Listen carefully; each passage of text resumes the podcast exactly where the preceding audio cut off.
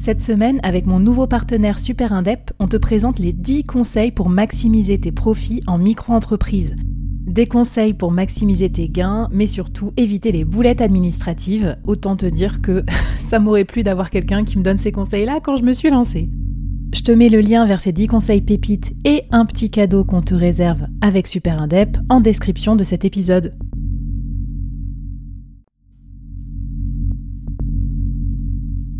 À quoi ressemblerait ton business si tu pouvais être épaulé par les meilleurs experts ? Avoir un board de rêve disponible 24h/24 pour t'aider, répondre à tes questions ? Je suis Flavie Prévost et ce board, je l'ai créé pour toi dans ce podcast. Tu es dirigeant, entrepreneur, freelance ou tu vas bientôt te lancer ? Ne reste pas tout seul dans ton coin. Inspire-toi des conseils des meilleurs chaque jour par ici, à mon micro. Et si tu l'oses, on te mettra au défi parce que nous, ce qu'on aime bien, c'est te faire progresser vite et bien. Alors bienvenue à toi, bienvenue dans ton board et bon épisode.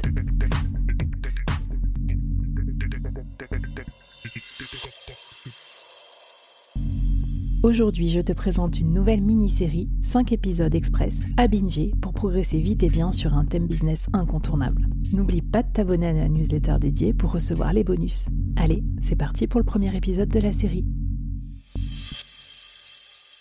Bonjour à toutes et à tous et bienvenue dans cette nouvelle mini-série du board. Alors aujourd'hui, je suis trop contente du sujet. Vous allez comprendre pourquoi ça me parle comme sujet. Parce que j'accueille un format d'entrepreneur un peu atypique. En fait, il entreprend pas vraiment que dans une seule entreprise ou pour un seul objectif. Il crée plusieurs petites entreprises. C'est ce qu'on appelle la stratégie des small bets en anglais. Et donc, en fait, ça consiste à avoir plusieurs sides ou plusieurs mini-business les uns à côté des autres pour construire un solo business. Et donc, mon invité du jour, c'est Xavier Coiffard. Salut Xavier. Salut Flavie, merci de m'accueillir sur nos podcasts. Eh ben écoute, je suis ravie, ça faisait longtemps que je cherchais quelqu'un pour participer sur ce thème. Et en fait, on s'est rencontrés sur le Discord du board, donc la communauté des solopreneurs, et c'est super cool. On s'est écrit. Et voilà, moi, ça m'intéresse énormément de voir qu'il y a des gens qui, au lieu de se focus sur un seul et unique sujet, sont dispersés, mais volontairement dispersés, parce que c'est une stratégie business. Et alors moi, quand j'ai vu qu'on pouvait être dispersé et faire fructifier son business, ça m'a tout de suite parlé. Alors raconte-moi un petit peu, qu'est-ce que c'est que cette histoire de small bets ? Enfin voilà, peut-être pourquoi choisir ce business model-là finalement par rapport aux autres ? Puisque comme je le disais en intro, on nous dit tout le temps dans les incubateurs et partout, focus sur un seul problème, sinon vous n'arriverez pas à réussir en tant qu'entrepreneur. Ouais, bah en fait c'est de là que je viens moi. Pour faire rapidement mon historique, j'ai été freelance pendant 10 ou 15 ans. Et après, je suis parti dans le monde des startups, et j'ai passé dans les accélérateurs à San Francisco et tout ça. Donc, je viens vraiment de là, d'un truc où tu es dédié à soit ton client, soit ta startup. Et un jour, sur Twitter, parce que je suis un grand fan de Twitter, ma tête a explosé le jour où j'ai rencontré un mec qui s'appelle Daniel Vassallo, qui est un mec qui bossait pour Amazon avant, qui est basé aux US. Et en fait, il avait fait à l'époque plus de $100,000 avec une vidéo qu'il avait mis, je sais plus, c'est 6 ou 16 heures à faire, enfin un des deux. Et hier, il a tweeté à propos de cette vidéo, il a fait $350,000 au total en 3 ans avec ce truc. Et quand j'ai vu ça, je me suis dit, ok, il y a moyen de faire autrement que ce que je fais et ça m'intéresse, donc j'ai commencé à creuser. C'est de là que tout vient en fait. Ok, ouais, bah, super intéressant parce que c'est vrai que la culture entrepreneuriale qu'on nous a inculquée, c'est plutôt souffrir beaucoup, construire un truc très ambitieux, lever des fonds, être hyper focus, ça peut prendre 3 ans, 4 ans sans se payer. Et ouais. Là, d'un coup, tu t'es dit, oh là, on peut faire des petites choses qui rapportent gros par rapport, quantitativement, par rapport au temps d'implication. Et c'est ça qui t'a donné envie de te lancer dans les small bets. Ouais, exactement.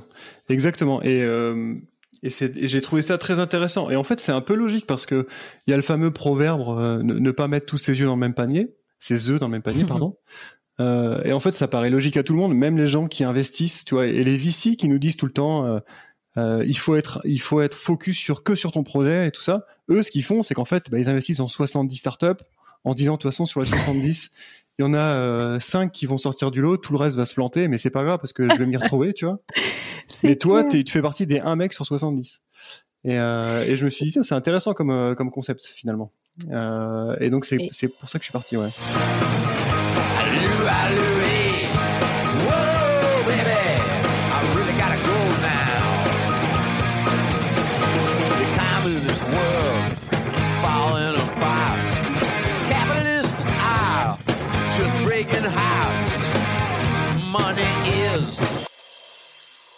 Eh ben trop bien, alors moi j'adore, et c'est vrai que j'avais pas pensé à cette histoire du VC, mais en fait ouais, en gros lui il diversifie et nous on est plein pot dans notre truc.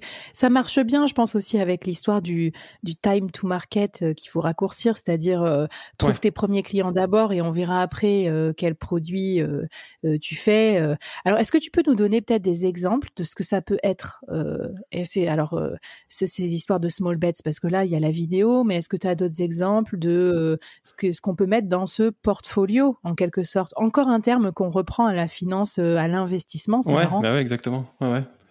Bah en fait, moi j'ai commencé, et du coup quand j'ai vu ça, je venais de me séparer de mes cofondateurs d'une ancienne startup, et donc je me suis dit je vais partir là-dedans en mode un peu brutal. Donc j'ai fait 6 projets en 6 mois. Et donc du coup je peux te dire un peu ce que j'ai fait. Ça va te donner un éventail assez large. Donc la première, c'était en fait tout bêtement une liste. Parce que dans mon ancienne startup, on avait toujours le problème de comment est-ce qu'on fait pour aller chercher nos premiers utilisateurs, et c'est quelque chose qu'on retrouve assez souvent. Et en fait, du coup, j'ai agrégé dans un Airtable, enfin où ça peut être n'importe quel tableur, une liste de 400 endroits où tu peux aller chercher des utilisateurs en fait potentiellement. Donc c'était le premier truc, et après je l'ai vendu, et c'est mon premier succès entre guillemets. Donc c'était tout bêtement une liste en fait. Donc ça m'a pris 0 temps à construire et un petit peu de temps à rassembler les éléments. Ensuite, j'ai fait un template sur Notion pour les startups toujours que j'ai vendu. J'ai fait un job board aussi avec du no-code. Tu peux faire un truc que j'ai pas fait mais que tu peux faire assez facilement, c'est un e-book aussi dans le genre. Voilà, ce genre de petits produits qui sont des produits souvent soit du no-code, soit des petits outils que t'as facilement et puis que tu peux vendre en fait. Eh ben, ça m'intéresse fortement, d'autant que tu sais que moi, je documente pour les solopreneurs des méthodes pour commencer à diversifier ses sources de revenus.